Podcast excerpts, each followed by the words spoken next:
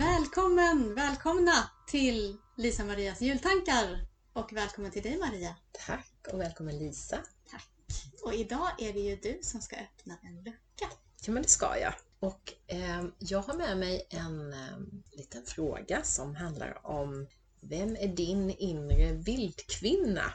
Oj. Och då tänker jag på flera olika saker, men jag tänker bland annat på en bok som heter på svenska Kvinnor som slår följe med vargarna, som är skriven av Clarissa Pinkola Estes, som jag själv inte har läst hela av, men jag har hört väldigt många prata om den, jag har läst en del av den och jag är också med i en grupp på Facebook som heter Vildkvinnans väg. Mm. Och det här tycker jag är så spännande, det här med vad, vad är den där urkvinnan eller vildkvinnan och i vilka sammanhang kan vi behöva återknyta kontakten med henne? Mm.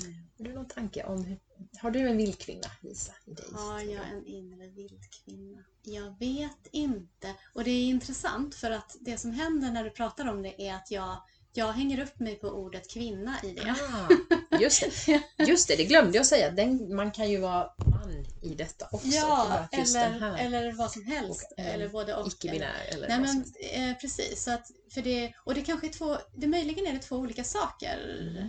Oj vad spännande det här blev. Ja. Många olika trådar. Eh, men jag tänker, för, jag tänker att för, för många så är den där, alltså just att det handlar om vildkvinnan, Mm. är viktigt. Japp. Eh, jag är inte helt säker på att det är det för mig och det jag tänker på är, du och jag pratade ju häromdagen i ett annat sammanhang Mm. om eh, tarotkortets styrka. Just. Eh, vi kommer att komma tillbaka till tarotkort i andra luckor tror jag. Eh, spoiler alert.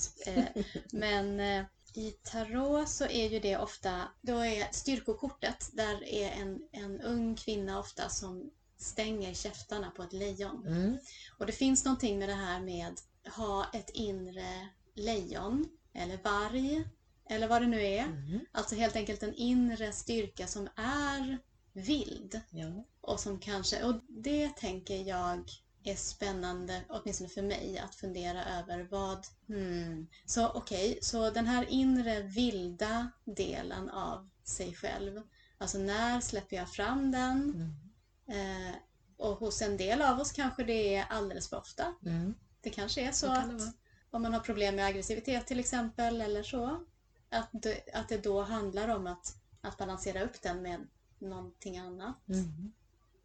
Men hos väldigt många av oss kanske, kanske vi skulle må bra av att släppa fram det där vilda lite mer. Mm. Ja, men det funderar jag på. Och sen så tänker jag också, det som kom upp nu också var, jag och min man reste med Inlandsbanan i somras. Som en, och då, en av de stora upplevelserna för mig det var att kliva av tåget på de stora älvarna. Mm.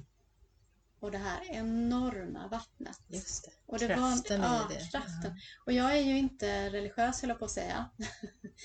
Eh, det är jag inte. Men det var som en religiös upplevelse. Alltså Mm. det var verkligen någonting enormt starkt. Som jag fortfarande inte riktigt kan sätta ord på. Nej, just det. Och det är väl en del kanske i det här vilda. Att det inte går att sätta ord på. Nej. Att det kanske är så att det är ordlöst och när vi försöker formulera det eller sätta ord på det så förlorar det lite av sin magi Mm. kanske. Mm. Så kan det vara. Ja, det var några blandade Ja, tankar. nej, men jättespännande. Och jag tänker ju, för mig så handlar den där vildkvinnan lite om det som egentligen hela min podd handlar om. Det är den där inre kompassen, den där att inte bry sig om de där normerna eller förväntningarna så mycket utan att mer lyssna på vad finns det inuti mig. Och ibland är det någonting som vill ut trots att kanske normen säger att nej men du är en sån där liten duktig flicka, du Ja. ska inte säga det här, du ska inte svära, du ska inte skrika, du ska... Jag vet ju många som till exempel under förlossning har fått kontakt med någon slags inre Mm. vildkvinna för att det är helt ostoppbart. Man Mm. skriker, man slåss kanske, man kan bete sig på ett sätt som man verkligen inte känner igen sig i, men som kan vara oerhört befriande. Jag vet att min dotter pratar om det här i ett annat poddavsnitt till exempel, hur, hur hon upplevde saker under förlossningen därför att hon kunde plötsligt inte ha kontroll på Mm. samma sätt. Att det kan vara oerhört befriande och det har liksom hjälpt henne Mm. framåt också. Att på något vis få fatt i det där lite vilda, råa. Eh, Och sen kan det där vilda vara någonting helt annat också. Eh, Eller vildkvinnan, det kan ju vara det här att få sitta stilla vid en lägereld och meditera. Det kan Mm. också vara vildkvinnans väg. Den behöver inte bara handla om det här expressiv, eller vad heter det, explosiva uttryckandet. Utan Mm. det kan handla om saker. Utan jag tänker att det ligger också nära det här som vi har pratat om i ett annat, en annan lucka här med ett eget, eget rum. Ja. Eh, att få vara jag Mm. med hela mig och alla mina delar på något sätt. Ja, jag tänker på det här opolerade, Just det. otämjda. Mm. Vad är vi? Vad är jag under alla, Under alla lager. alla som, samhällsnormer och andra normer och, Precis. och, och all uppfostran och Ja. Och för där tänker jag att särskilt kvinnor ja, fostras till, ja, på vissa sätt till en mer, ja, en tystare roll på något Mm. sätt. Du, är- det är inte lika välkommet med dina Mm. eh, utbrott. precis.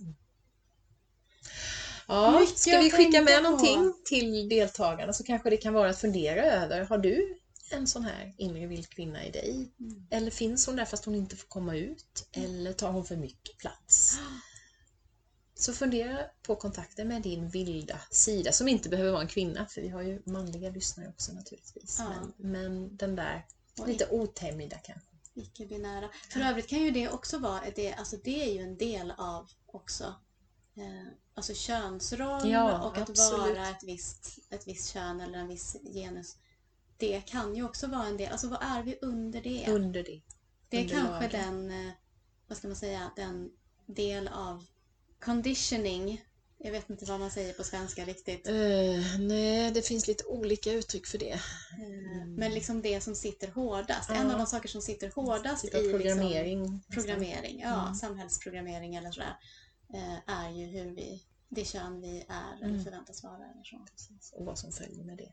så att slita sig loss från det, eller att leka med det i alla fall, Mm. kan ju vara ett sätt att kanske, för vissa, Mm. att få kontakt med en vildare sida. Mm. En mindre tam. Mindre tam, mindre polerat. Ja. Lite mer äkta kanske. Ja. Tack Lisa. Tack!